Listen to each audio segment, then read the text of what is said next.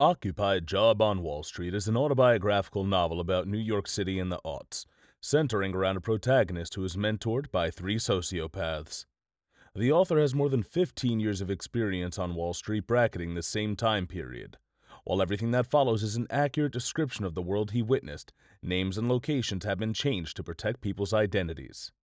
Episode 32, Guilt by Association. Some years ago, a Wall Street investor named Howard used to host regular drinks with several other colleagues in the business. They'd head off to a bar called Lot 61 on Tuesdays, and between them, they'd always spend around $1,000. The idea behind the evening was to split the bill in roughly the same way we pay our taxes in this country. So it went something like this.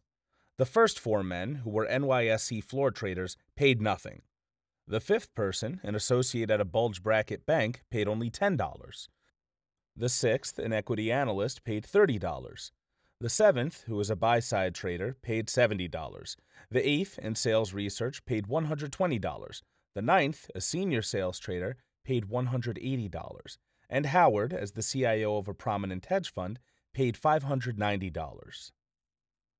The 10 men drank at Lot 61 each week and seemed quite happy with the arrangement, until one day the owner offered to reduce the cost of their bar tab by $200. Drinks for the 10 men would now only cost $800.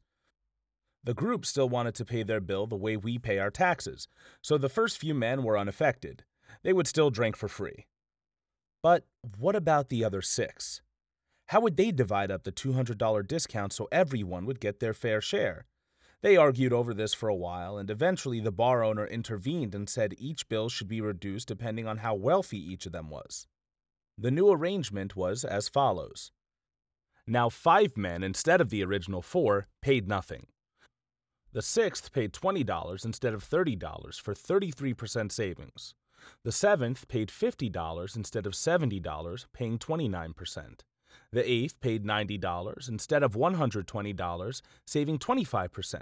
The ninth paid $140 instead of $180, claiming 22% savings. And Howard, as the wealthiest among them, paid $500 instead of $590, saving only 15%. So 4 of the men continued to drink for free, and the latter 6 were all better off than before. But one night outside the bar, after a heavy night of drinking, the first 4 looked at the savings the others had gotten and wondered why they had received nothing themselves. The other 5 all compared their savings to Howard and pointed out he had saved more than all of them put together. They got more and more upset about the inequity of the situation until all 9 men surrounded Howard and started to beat him up. The next week, Howard didn't show up. So the 9 men sat down at Lot 61 and had their drinks without him. But when the bill came, they discovered something important. They didn't have enough money between all of them for even half the bill. And that is how the U.S. tax system works. The people who already pay the highest taxes naturally get the most benefit from a tax deduction. Tax them too much, and they may not show up anymore. In fact, they might start drinking elsewhere, at Bungalow 8, where the atmosphere was friendlier.